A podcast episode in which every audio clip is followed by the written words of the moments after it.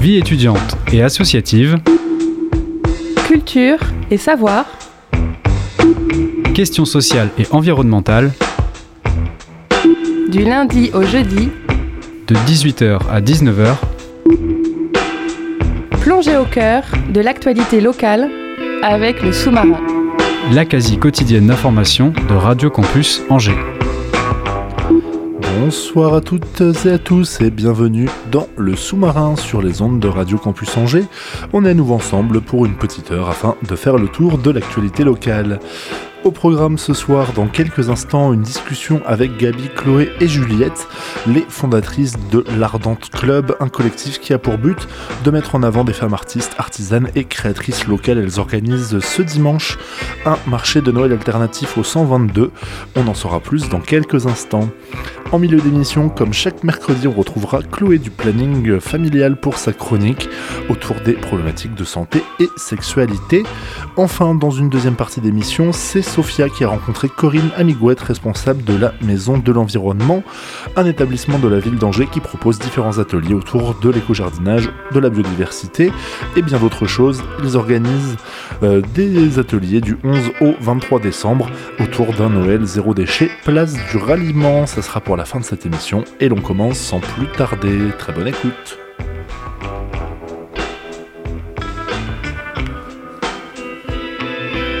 Le Ardent Club est un collectif lancé le mois dernier qui a pour but de mettre en avant des femmes artistes, artisanes et créatrices locales. Leur premier événement se tenait au garage il y a quelques jours et vous pourrez également les retrouver pour un marché de créatrices alternatives au 122 ce dimanche 12 octobre. Et pour en savoir plus, je suis en compagnie de Gabi, Chloé et Juliette, les trois fondatrices de ce club. Bonjour à vous. Bonjour. Bonjour. Bonjour.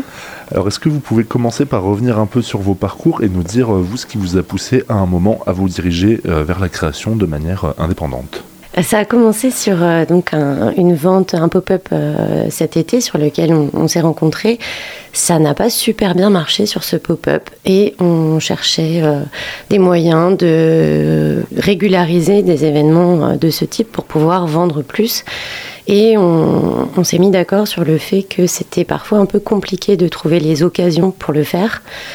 Surtout pour moi qui était nouvellement angevine et, et qui avait du mal à trouver des moyens de, euh, des, moyens de, vendre, des moyens de me faire connaître et d'intégrer euh, un groupe de créateurs, de créatrices.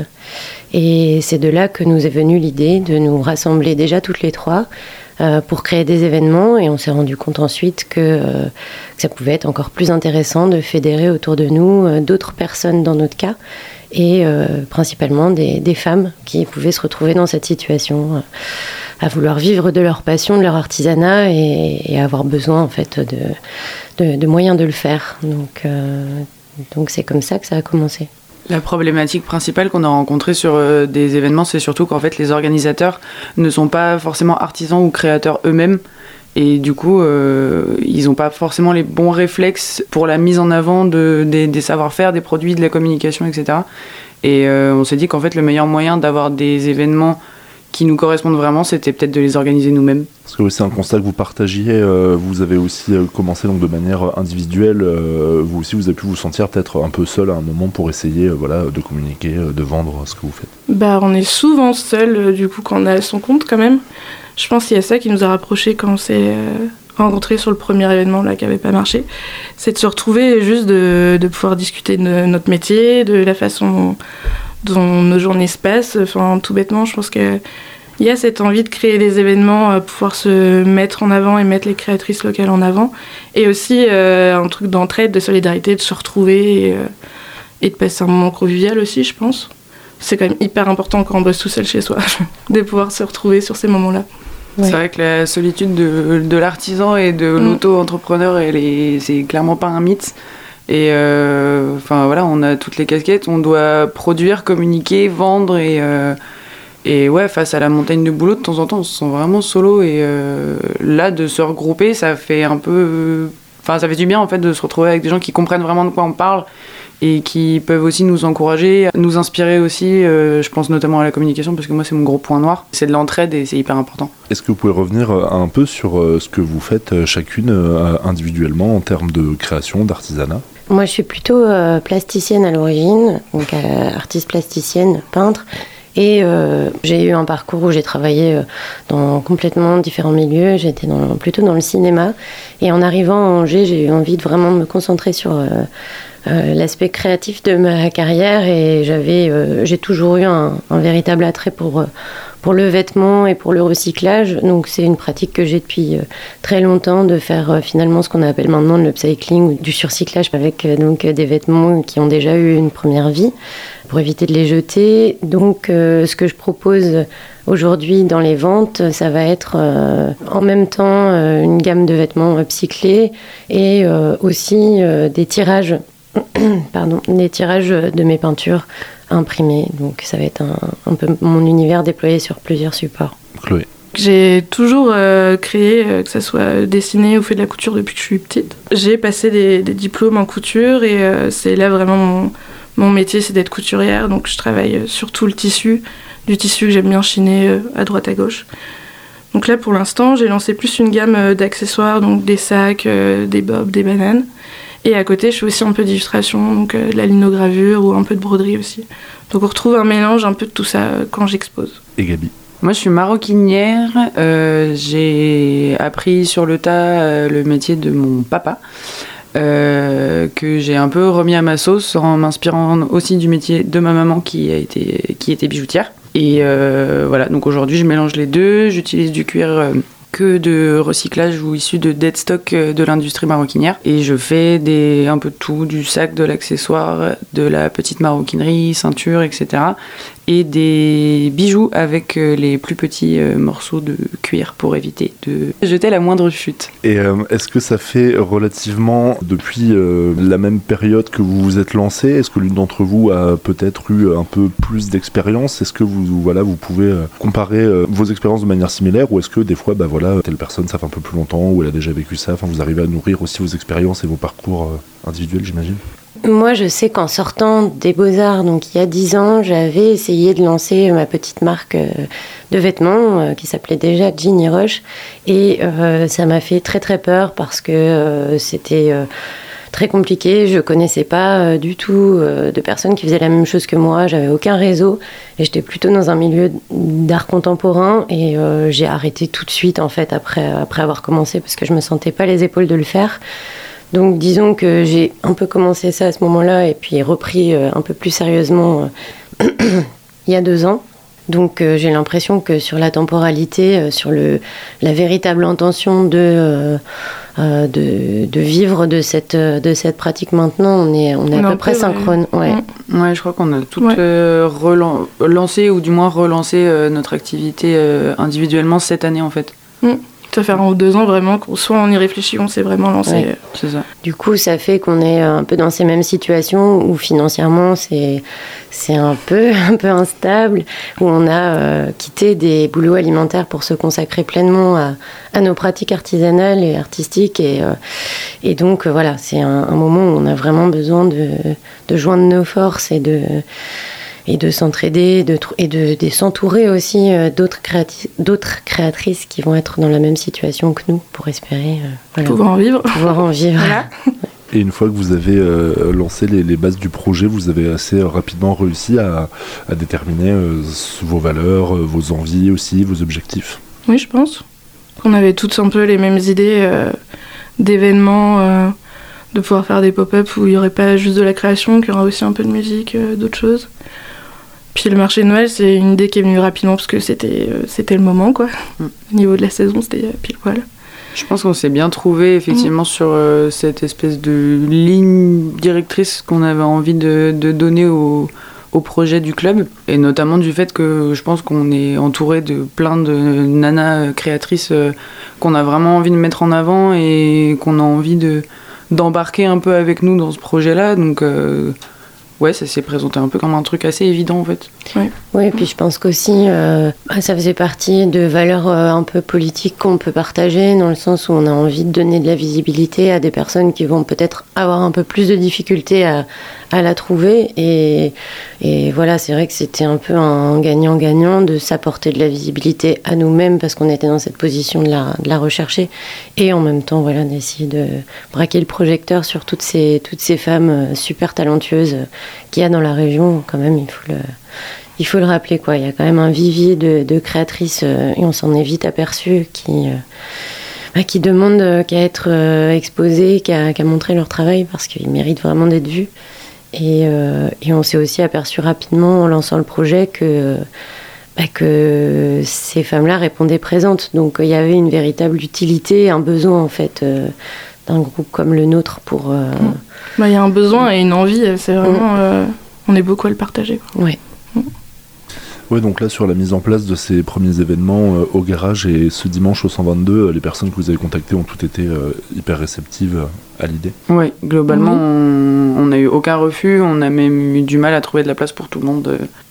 Ouais, non, c'était une super, super réception. au garage, on n'était que toutes les trois, donc c'était vraiment un peu présentation de nous en tant que collectif. Mais là, pour le marché de Noël du 122, donc dimanche prochain, vraiment, ouais, on a eu une super réception et beaucoup d'envie de la part des créatrices contactées. Comment est-ce que vous choisissez vous, les personnes que vous allez contacter? Donc c'est les personnes qui sont autour de vous, euh, j'imagine dans un premier temps, mais est-ce que vous essayez aussi d'avoir une certaine euh, ligne directrice en termes d'esthétique? Ou est-ce que euh, voilà, ça, ça, vient un peu comme ça vient? Bah, Il y a un peu de nos goûts, c'est sûr. donc on va choisir quand même des créatrices ou des artistes où le travail nous parle et la personne aussi, elle est importante. Je pense que les personnes qu'on a sélectionnées en premier, euh, c'était euh, pas mal d'artistes qu'on connaissait et qu'on appréciait le travail, mais aussi la personne. Et après, on a essayé de faire en sorte d'avoir un petit peu de tout aussi. Donc, euh, d'avoir des illustratrices, mais aussi de la céramique, d'avoir de la broderie, du textile, vraiment, d'avoir un, d'avoir un panel intéressant, quoi. Parce qu'on aurait pu aussi avoir beaucoup trop d'illustrations et de textiles et euh, de plein de gens dont on aime beaucoup le travail, mais, euh, mais je pense que c'est important, surtout sur un marché Noël, euh, que le client type, quand il vient, il puisse s'y retrouver et qu'il ait un peu de tout quand même. Je pense qu'on est un peu sélectionné comme ça. Ouais. Puis le, une identité un peu je sais pas, un peu rock'n'roll aussi quand même, parce que enfin, je parle vraiment mon nom là pour le coup, mais sur euh, certains événements dédiés aux créatrices, etc., euh, moi je, me, je peux me sentir pas forcément à ma place parce que ça va être très cuicui les petits oiseaux et c'est pas forcément mon univers et on a volontairement donné cette identité-là au club aussi. voilà l'idée de la flamme de d'allumer quelque chose quoi et de, rejoindre le brasier. Euh, je pense que l'idée, c'est quand même de s'affirmer un peu. Oui, et puis euh, comme, comme tu disais, c'est euh, un peu lutter contre une idée, l'idée d'une féminité, voilà, forcément douce, mmh. forcément un peu mièvre. Et c'est vrai qu'on peut retrouver avec l'essor aussi d'une nouvelle forme d'artisanat et avec beaucoup de beaucoup d'upcycling, quelque chose qui est devenu à la mode, euh, voilà, je, trouve qu'on trouve que parfois on peut voilà, retomber dans cette idée d'une féminité qui ne nous correspond pas parce qu'on n'est on n'est pas du tout des personnes comme ça et on n'a pas envie d'être déterminé par des, par des clichés. Euh, voilà, donc c'est aussi Je pense que ça se voit avec notre logo déjà. Enfin, ouais. Et puis dans notre sélection. aussi. Voilà. Mm. Ou euh, ça peut être, oui, certes, des femmes qui font du textile, mais faire du textile ne veut pas forcément dire faire du, faire du naïf. Euh, on, peut, euh, on peut aussi être un peu plus punk et un peu plus radical. Et, euh, et voilà. Dans l'idée, là vous êtes un, noyau dur d'organisatrice avec donc des personnes qui gravitent autour. Est-ce que si des personnes veulent s'investir plus au fil du temps, vous voyez un peu la structure grandir ou est-ce que vous pensez rester comme ça un petit moment? On n'en a pas parlé. Bah, Moi, je suis pas contre. Oui, mais... voilà, ouais, quand même, on était plutôt dans l'idée de fédérer. Je pense qu'on mm. resterait peut-être euh, quand même dans le noyau dur de l'organisation euh, un petit temps, le temps de, s'organiser, de, de, voir un petit peu comment on structure les événements à venir. Mais, je pense que dans l'idée, c'est vraiment de fédérer au max euh, les personnes qui vont nous suivre sur le long terme et, et peut-être être présents. Enfin, on a parlé de l'idée de de compter sur un groupe de créatrices, peut-être de plus en plus large, à qui on proposerait de façon cyclique les événements. Oui, c'est aussi de créer un réseau, en fait. De pouvoir se. Ouais, c'est ce que je disais tout à l'heure, de s'entraider entre nous aussi. Donc. donc, oui, si ça prend de l'ampleur, évidemment, c'est tant mieux. Et le but, c'est que qu'on. 1, 2, 3, je recommence. On est allé, toutes les trois à l'initiative de, de ce projet-là, donc euh, pour le moment, effectivement, on, est en charge d'eux. Mais euh, après, euh, comme disait Juliette, le but c'est vraiment de créer un répertoire de créatrices auxquelles on peut proposer différents événements à, plein de moments de l'année, etc. Et en fonction des disponibilités, des envies, etc elles peuvent répondre présentes ou non. On va vous retrouver au 122 donc ce dimanche de 11h à 19h. Vous avez vu les choses plus grand qu'au garage avec une vingtaine de créatrices qui vont participer. Est-ce que ça a été un peu plus compliqué à mettre en place ou pas tant que ça? Pas tant que ça, je crois. Non, pas tant. C'est euh, bah, comme c'est le premier événement, on a quand même principalement contacté euh, des créatrices qu'on connaissait au départ. Donc là, ça va vraiment ressembler à une bande de copines, je pense. Et, et ça, c'est cool. Mais euh, voilà, on se limite pas à ça pour les prochains événements euh, de toute façon. Mais euh, non, moi j'ai pas l'impression que ça a été spécialement compliqué. La communication plus. Oui, puis on a été aussi quand même euh, épaulé par le 122 qui, qui bon, a co-organisé l'événement. Donc voilà, il nous a proposé quand même une structure d'accueil qui était déjà en place et qui fonctionnait. Donc ce qui a peut-être aussi un peu simplifié la tâche pour nous. Puis bon, on, fait peut-être des petites erreurs, c'est normal, c'est le début, et donc on passe peut-être un peu plus de temps, et puis ça va se roder euh, au fur et à mesure. Mais on est quand même, euh, ouais, ça a été assez fluide, et on est quand même assez contente de la façon dont ça se déroule pour l'instant. Ouais. Et puis euh, au garage, on était vraiment invité par le garage, donc même la com, c'est eux qui l'ont géré. C'est un peu différent. C'était pour plus nous présenter finalement en tant que collectif. Donc on retrouvera euh, des, comme disait tout à l'heure Chloé, des céramistes, des pâtissières, euh, des illustratrices, euh, des couturières, deux tatoueuses, une sérigraphe qui sérigraphera en direct des formats, des quoi Qu'est-ce qu'elle elle, nous fait une, elle nous fait une illustration exprès pour le marché Noël. Ouais, voilà. Elle nous l'a pas encore montré. Avec une sérigraphe qui proposera des, une, une œuvre unique euh, réalisée pour mm. l'événement. Donc voilà, une vraie multiplicité de, de techniques, euh, de personnalités et d'univers. Et il y aura aussi un petit DJ set euh, de Noël. Tout à fait. L'après-midi. On remettra les liens vers vos réseaux euh, sur la page de cette émission pour avoir un peu la, liste des, participantes pour les personnes qui seraient intéressées. Est-ce que vous avez déjà des projets après pour euh, la suite dans les mois à venir? Vous, savez un peu ce vers quoi vous voulez vous diriger? On a envie de renouveler l'expérience assez rapidement, donc pour l'instant sur des projets qui ne sont pas confirmés, mais euh, probablement euh, des festivals euh, pour lesquels on, proposerait des créatrices, des artisanes, voilà, des, événements qui devraient arriver assez vite et on ne manquera pas de communiquer dessus dès que, dès que c'est un peu plus avancé. Est-ce que vous auriez un petit euh, conseil à donner à une créatrice qui voudrait euh, bah, justement un peu franchir le cap, euh, se lancer en indépendance, des choses que vous auriez peut-être vous voulu savoir aussi en vous lançant? Alors, il faut s'accrocher. Ouais, faut pas compter ses heures, mais ça, je pense qu'on le savait.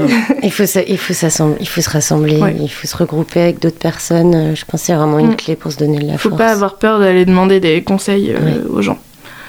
En général, on est tous hyper content de pouvoir aider euh, une créatrice. Ou... Alors qu'au départ, au lancement, on a toujours l'impression qu'on va déranger si on va poser une question à quelqu'un qui est peut-être plus formé que nous, etc. Mais euh, je pense que dans, dans le milieu de l'artisanat, il y a quand même une forme de solidarité qui se fait et euh, la, la, la, varice sur la, sur la transmission et la pédagogie, c'est, ça n'existe plus. Enfin, mm. j'espère en tout cas que je me trompe pas en pensant bah, ça. C'est rare quoi. C'est rare au mm. final qu'on, qu'on se fasse envoyer bouler quand on demande de, de l'aide sur, ou un conseil. Et, euh, et voilà, je pense que ce serait ça le conseil numéro un, ouais.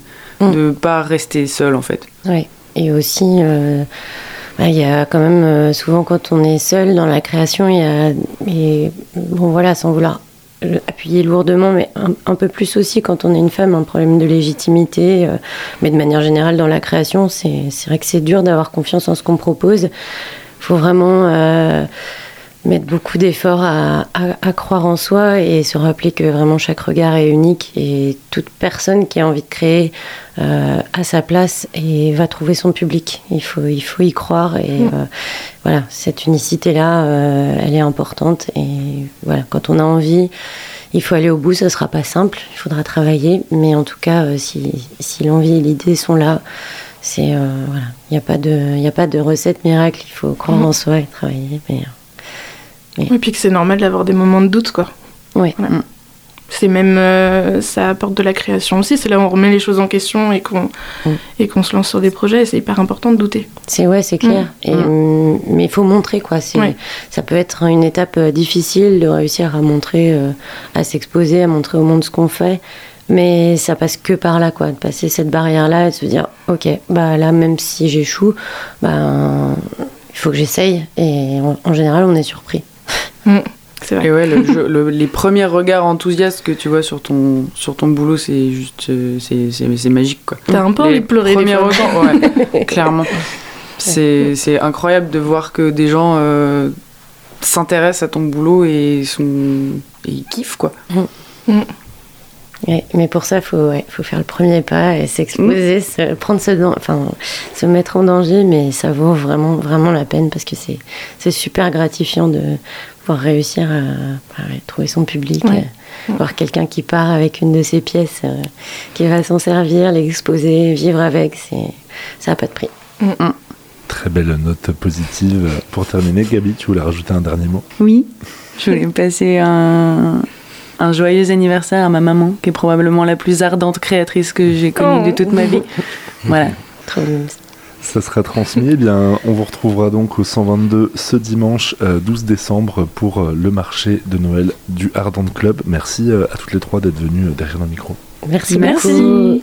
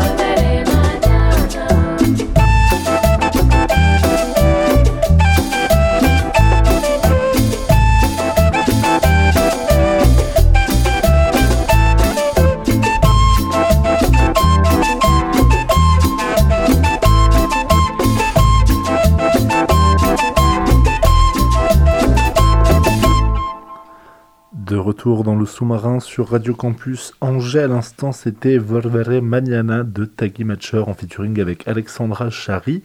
Et on arrive euh, eh bien, au moment euh, du milieu d'émission et l'on retrouve Chloé comme chaque mercredi pour sa chronique. Salut Chloé. Salut Thibaut, bonsoir à tous les auditeurs. Alors, ce soir, on va parler de l'IVG et de l'accès parfois très difficile pour les personnes qui vivent une grossesse non voulue. Au planning, euh, nous, on milite pour un accès facilité pour toutes les personnes qui en ressentent le besoin. C'est un sujet plutôt actuel car il était adopté en première lecture à l'Assemblée nationale le fait d'allonger le délai pour un IVG à 14 semaines au lieu des 12 actuels. Cependant, rien n'est gagné. Le texte est actuellement en deuxième lecture au Sénat.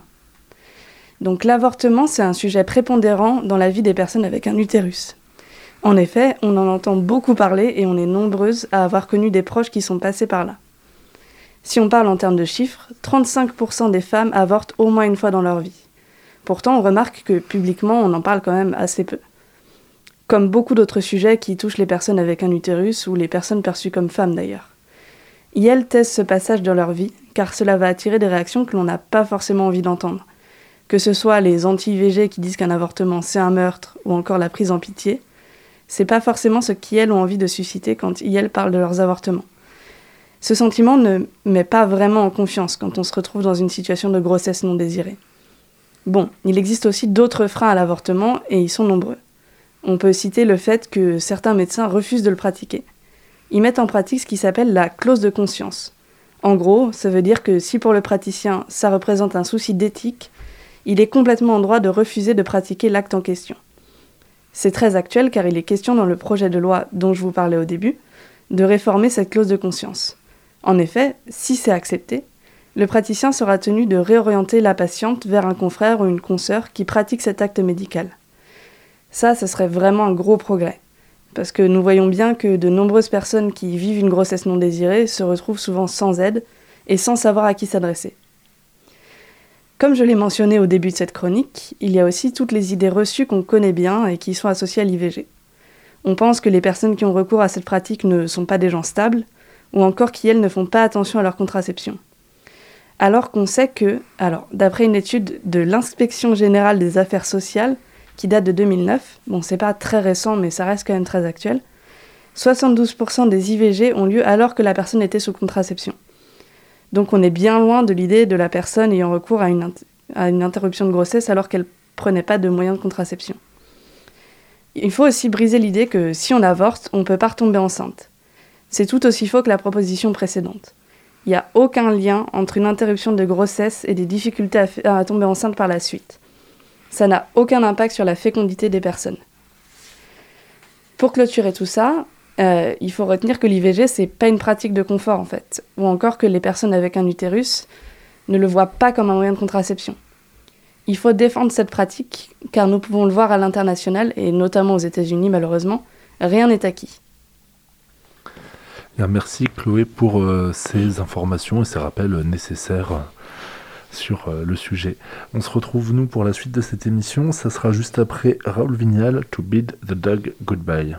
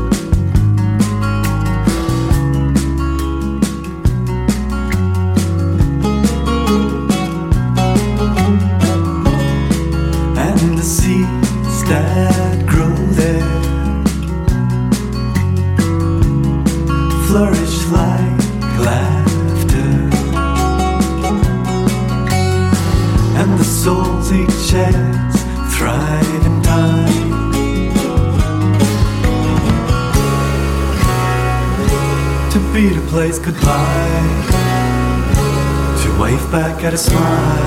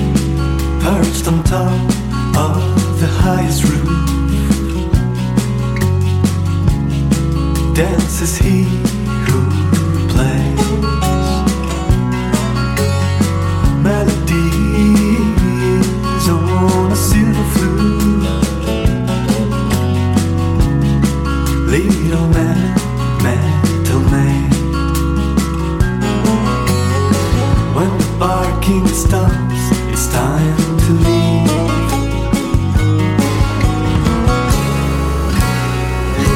To beat the dark goodbye, to cast a shadow high.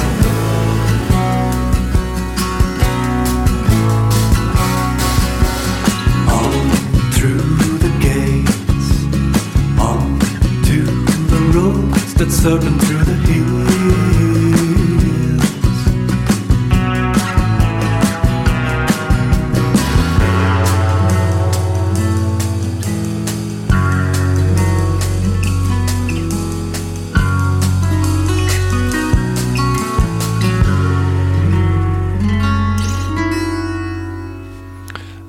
dans le sous-marin sur Radio Campus Angers, l'on poursuit cette émission avec l'interview réalisée par Sophia à la rencontre avec Corinne Amicouette de la Maison de l'Environnement. Au cœur du parc du lac de Maine, dans un manoir, la Maison de l'Environnement porte bien son nom. Je suis avec sa responsable, Corinne Amigouet. Bonsoir et bienvenue. Bonsoir. Depuis 30 ans, cet établissement de la ville d'Angers propose des ateliers pour un public très large autour de l'éco-jardinage, de la biodiversité et de la sensibilisation environnementale. À l'approche des fêtes de fin d'année, le souci de fêter sans nuire à l'environnement est bien sûr à l'ordre du jour pour la Maison de l'Environnement qui propose des ateliers de Noël zéro déchet dont nous allons parler. Et euh, comme on le disait, la Maison de l'Environnement se situe donc dans le logis de la Corne de Cerf, un manoir euh, historique dans un cadre très naturel.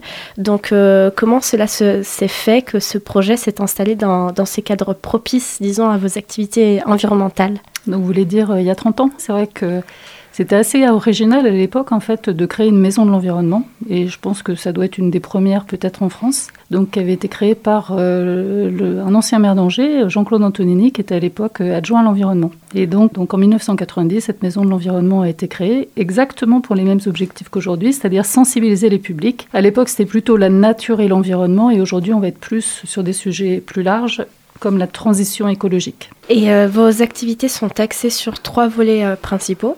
Il y a les ateliers pédagogiques, l'entretien euh, de votre jardin bio et les animations aussi qui s'y mènent, un jardin qui est à proximité directe de la maison de l'environnement, et enfin une programmation aussi grand public. J'imagine que ce sont trois volets pensés pour s'adresser à des publics différents. Oui, tout à fait. Donc euh, là, sur le programme péd- pédagogique, c'est très int- intéressant, important, puisqu'en fait, on s'adresse là aux enfants. Nous travaillons euh, pour ce programme pédagogique avec l'éducation nationale et le service éducation enfance de la ville d'Angers et les services éducation enfance des communes. Mais on est d'abord un service euh, ville d'Angers. Donc là, il y a une vingtaine d'animations en fait, qui sont euh, faites pour les petits. On s'adresse même aux crèches d'ailleurs. On commence sur les tout petits. Donc ça, c'est une nouveauté depuis l'année dernière. Et puis on va jusqu'au collège, lycée. Et on accueille aussi des étudiants. Ensuite, pour le gr- programme grand public, on a 120 à 150 animations par an qui sont faites soit par nos équipes, soit par des partenaires qui sont nombreux en fait sur le territoire. Et effectivement, au-delà de ces animations qu'on fait partout en fait euh, sur, la ville d'Angers et la métropole, on a ce site, euh, qui, comme vous l'avez dit, est vraiment très très beau, le Jet de la Corne de Serre, qui date de 1482 et qui héberge depuis 20 ans un jardin bio en fait. Et là, l'idée, c'est qu'on promeut euh, l'agriculture urbaine, qu'on permet aux gens de venir faire du jardin. On a un club permaculture, par exemple, tous les jeudis, en belle saison, pour euh, inviter les gens à s'initier et à participer aux travaux euh, du jardin bio. Et euh, vous avez parlé de petits-enfants et j'ai vu euh, effectivement que c'est une nouveauté depuis cette année parce que vous proposez des ateliers pour euh, les enfants de moins de 3 ans Oui. qui visent donc à observer le, le jardin et ses espaces, à manipuler différents matériaux naturels et donc sensibiliser dès le plus jeune âge à la nature et à la biodiversité. Pourquoi c'était important pour vous de s'adresser aux tout petits enfants? Bah, C'est important parce que d'abord, il y avait une grosse demande des, des- des crèches. Et puis, bah, c'est important parce qu'il y, a- un certain nombre d'enfants qui sont aujourd'hui complètement déconnectés de la nature. En fait, même des enfants qui sont à la campagne ne savent plus euh, ce qu'est une plante, euh, une petite bête. Donc, en fait, l'idée, c'est vraiment, c'est très très simple. En fait, c'est de leur faire euh, l'atelier en fait qui fonctionne le mieux, c'est l'atelier patouille, comme il s'appelle. C'est simplement les remettre en contact avec la terre, avec l'herbe, avec les graines, montrer qu'en fait, bah, tout le processus naturel. Les enfants adorent faire les bacs à sable, et ils adorent faire aussi euh, la patouille au jardin. Et ça marche très fort. Et quelles animations vous proposez en revanche pour euh, les enfants euh, de l'école primaire ou du collège? Alors la vingtaine d'animations qu'on propose est très orientée en fait sur la biodiversité et la nature, mais on peut aussi aborder des sujets autres comme l'eau, par exemple le grand cycle de l'eau. On a aussi des choses autour du climat. Parce que je dirais que la, demande, elle a vraiment évolué. hein. Euh, On était très orienté euh, nature, biodiversité, et aujourd'hui, il est assez clair pour tout le monde que la transition écologique, c'est beaucoup plus vaste que ça. On doit aller sur des sujets comme l'énergie, euh, l'environnement, l'économie circulaire aussi, qui a beaucoup de succès. Oui, et d'ailleurs récemment, la crise environnementale et ses enjeux, mais aussi ses conséquences, ont fait rebondir l'intérêt pour des pratiques d'agroécologie comme le compostage, la fabrication de potagers urbains ou la permaculture dont avez parlé. Donc, est-ce que vous aussi, vous avez remarqué un intérêt plus accru de la part des particuliers ou des associations envers euh, ces activités? Ben, Il y a un, intérêt très très fort, et ce qui fait que la ville d'Angers a mis en place tout un, beaucoup de dispositifs en fait pour permettre aux gens de faire de l'agriculture, du jardin en ville. Et nous, par exemple, à la Maison de l'Environnement, on accueille euh, des formations au compostage qui sont faites par euh, des partenaires Label Verte Écocyclé et qui forment notamment des maîtres composteurs. Donc, ce sont des angevins qui viennent se former pendant plusieurs jours à la Maison de l'Environnement, puisqu'ils peuvent bénéficier de nos locaux et du, jardin bio et du, de tout le matériel pour le compost. Et donc, ça, on sait que ça a de plus en plus de succès. Il y a de plus en plus de journées de formation. Pour euh, parler plus dans le détail de votre jardin bio, donc il a été créé en 2000 et il a obtenu très vite la certification bio. Donc il produit euh, tous les ans euh, plusieurs centaines de kilos de fruits, légumes et plantes aromatiques qui sont euh, ensuite distribués au restaurant solidaire Rustetrock à Belleveille. Et de plus, l'association de- des paralysés de France vient régulièrement pour jardiner sur des bacs surélevés au jardin bio. Pourquoi c'était important pour vous d'associer les activités environnementales à des activités de solidarité? Parce que l'un ne va pas sans l'autre. Euh, La transition écologique, elle est faite pour tous. Alors quand on parle des petits-enfants, des personnes en situation de handicap ou des personnes de, quartiers plus, plus éloignés de, tous ces sujets-là, bah, pour nous, c'est super important. En fait, on a énormément de partenariats avec des, bah, ce type d'association. On a aussi euh, un partenariat avec la régie de quartier, par exemple, pour lesquels on a formé en fait des animateurs, où on est intervenu en fait euh, dans les quartiers où ils travaillent euh, pour euh, accompagner aussi euh, bah, des séminaires, etc. Ça, fait partie d'un tout. Ce jardin bio, la maison de l'environnement, sont, sont des équipements, des services extrêmement ouverts. Et en fait, chaque année, nos partenariats évoluent. En fait, c'est au gré des rencontres, de ce qu'on peut mettre ensemble avec des partenaires qu'on qu'on avance. Il n'y a pas une année qui est, qui est comme l'autre, quoi. C'est vraiment intrinsèque à la maison de l'environnement que d'avoir tous ces partenariats très vivants, vivaces. Et euh, vous avez parlé de public éloigné. Est-ce que euh, vous remarquez une, euh, une différence ou une difficulté à s'adresser à des quartiers plus populaires ou plus éloignés du centre-ville, comme par exemple celui de Belleveille Alors, je dirais que la difficulté, elle est sur tous les quartiers, hein, quels qu'ils soient. En fait, euh, déjà, nous, on est à la Maison de l'Environnement Lac de Maine, comme vous l'avez dit, et il n'est pas du tout évident pour tout le monde de savoir qu'il y a une Maison de l'Environnement Lac de Maine. Donc, ce qu'on essaie de faire depuis euh, trois ans, c'est vraiment d'aller au devant des publics dans toute la ville et, même euh, au-delà sur l'agglo. Et après, bon, bah, il y, a- effectivement la répartition spatiale, mais il y a aussi les publics. On ne s'adresse pas du tout de la même façon. On le fait pour un enfant, pour des adultes, pour des personnes en situation de handicap, qu'on l'a dit. Comme on l'a dit, il y a plein de paramètres à prendre en compte qui fait que euh, pour chaque action, chaque public, en fait, on a vraiment une approche euh, tout à fait euh, spéciale. On utilise beaucoup le jeu, les rallyes. Enfin, on essaie vraiment d'aborder toutes ces questions de manière pas trop sérieuse, en fait, même si le sujet est très sérieux. On essaie vraiment de s'adapter, en fait, à, toutes ces pas clientèle, mais disons qu'on utilise quelques principes du marketing en fait pour faire notre programme. Et qui sont par exemple vos formateurs et formatrices?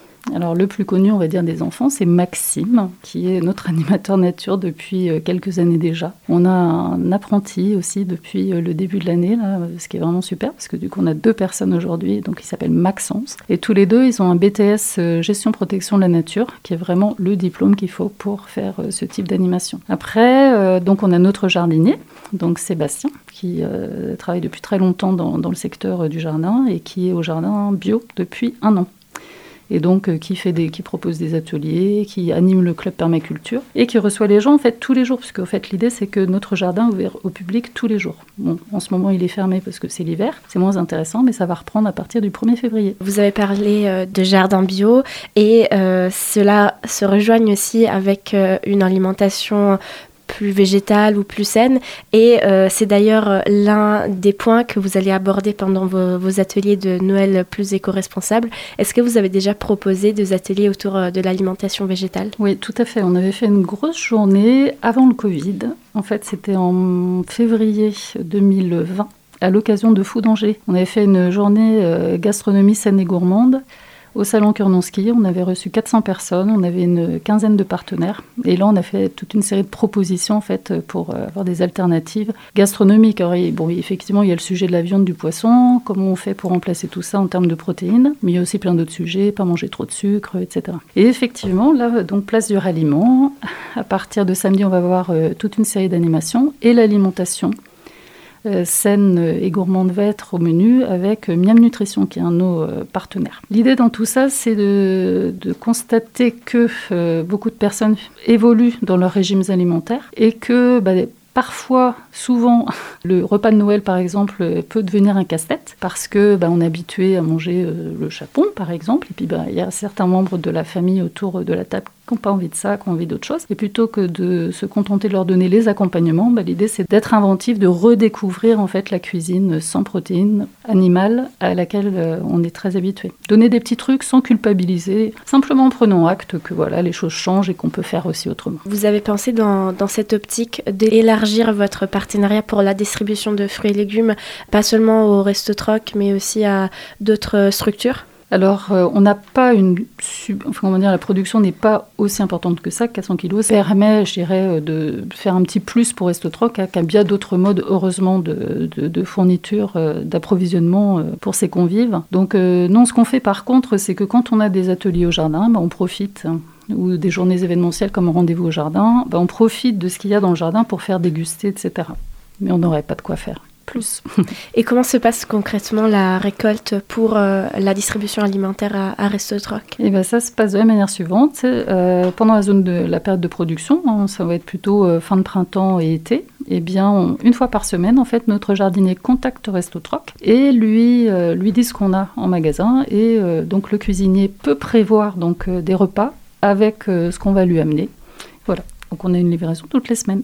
Et pour entrer plus dans le détail de- des actualités, la Maison de l'Environnement, comme on l'a dit, sera présente à un stand sur la place du ralliement du 11 au 23 décembre pour proposer des activités visant à rendre les fêtes de Noël plus éco- éco-responsables. Le programme est vraiment très riche. Il y a par exemple des ateliers de fabrication de boules de Noël avec des matériaux recyclés euh, le 11, un atelier conseil, comme on l'a dit, pour manger sain et gourmand pendant les fêtes, mais aussi des ateliers pour emballer ses cadeaux de manière plus écologique. Donc, euh, est-ce que c'est la première fois que vous mettez en place euh, tout ce programme euh, pour, pour Noël? Alors effectivement, c'est la première fois qu'on le met en place de cette manière-là. On avait fait quelques interventions, encore une fois, avant le Covid.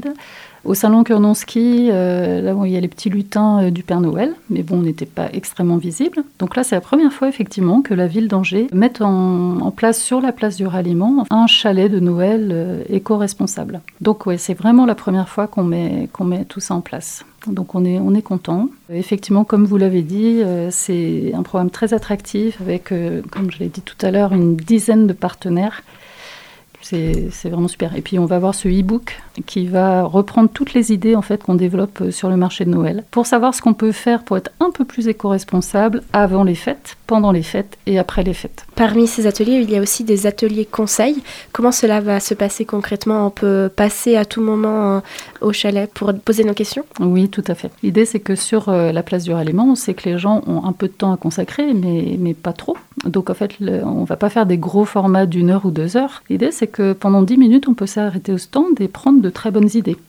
Voilà. Donc tout est fait, le format est vraiment calibré pour que euh, on puisse répondre à un maximum de personnes en faisant que ce soit euh, agréable, ludique, en essayant de faire en sorte que les gens puissent participer, fabriquer. On verra si on peut avec euh, les mesures sanitaires faire des dégustations sur, sur l'atelier comment dire alimentaire. Bon ça c'est pas sûr mais bon, on va trouver d'autres manières. L'idée c'est vraiment de faire participer. Par rapport à ce guide qui va être euh, publié prochainement sur le site pour un Noël plus éco-responsable, quels sont quelques conseils que vous pourriez nous partager euh, pour euh, vivre ces fêtes de manière plus durable? Alors les conseils, bah, c'est par exemple le sapin. Le sapin, c'est un vrai sujet, donc il y a beaucoup de débats autour de ça. Donc on donne des petits trucs autour de bah, est-ce qu'il faut prendre un sapin artificiel ou un sapin euh, On apprend dans le guide qu'il y a un producteur de sapins euh, d'Anjou, en fait, vers le sud, vers Cholet. Ensuite, bah, il y a aussi des alternatives. hein.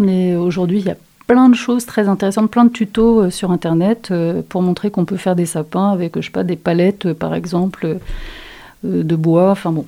Donc on, on donne à voir euh, tout cela. Et puis la question du sapin, par exemple, bah, c'est aussi de savoir ce qu'on en fait à- après Noël. Donc pour les sapins euh, naturels bon, qui sont coupés, il y a des points de collecte qui vont être organisés comme euh, les années passées sur la ville d'Angers. Donc voilà, on donne tous ces petits trucs. Et pour conclure, quels sont les projets ou thématiques que vous souhaiterez aborder lors de la prochaine programmation de la Maison de l'Environnement l'année prochaine? Alors l'année prochaine, donc on va avoir deux, bon les événements, on est en train de travailler tout ce programme-là. Donc le premier rendez-vous de l'année, ça va être Fou d'Angers. Donc euh, à la Maison de l'Environnement avec des ateliers autour de l'alimentation, ça va être super sympa et avec euh, la dégustation de fouet puisqu'on va mettre notre four à pain euh, restauré il y a 30 ans euh, en marche. Donc on va faire des fouets.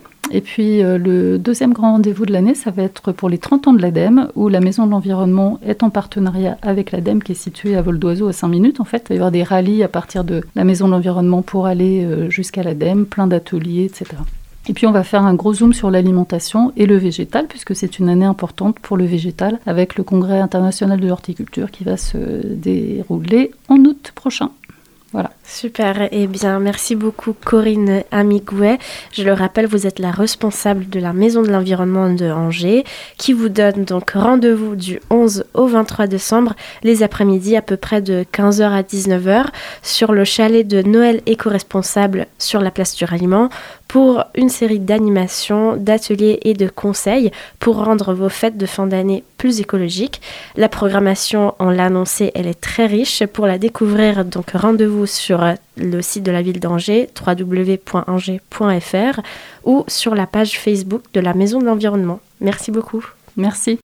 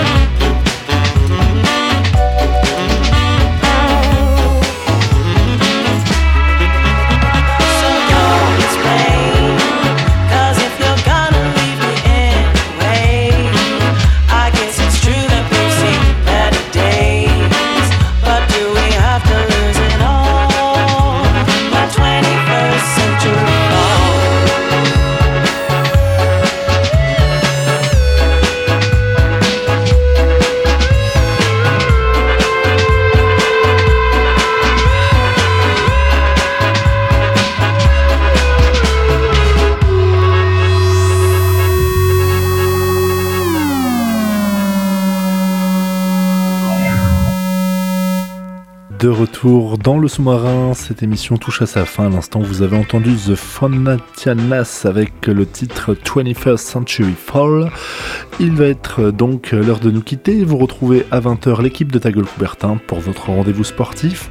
Et de 21h à 22h30, émission spéciale de Scratch Fellas avec Odor en invité. Il vient nous parler de sa nouvelle mixtape Adrenaline. Vous pourrez en écouter des morceaux en exclusivité et retrouver une session live en compagnie d'autres rappeurs. Petit décalage donc, euh, puisque l'émission courra jusqu'à 22h30, mais vous retrouverez après cela la mine comme chaque mercredi. Et nous, on se retrouve demain pour la dernière de la semaine. Également, programme un peu spécial, ça ne sera pas une quotidienne classique, mais euh, la diffusion d'une table ronde enregistrée avec des étudiants et étudiantes de l'Estua il y a quelques jours. Vous en saurez plus très vite. Très belle soirée sur nos ondes. Ciao, bye, prenez soin de vous.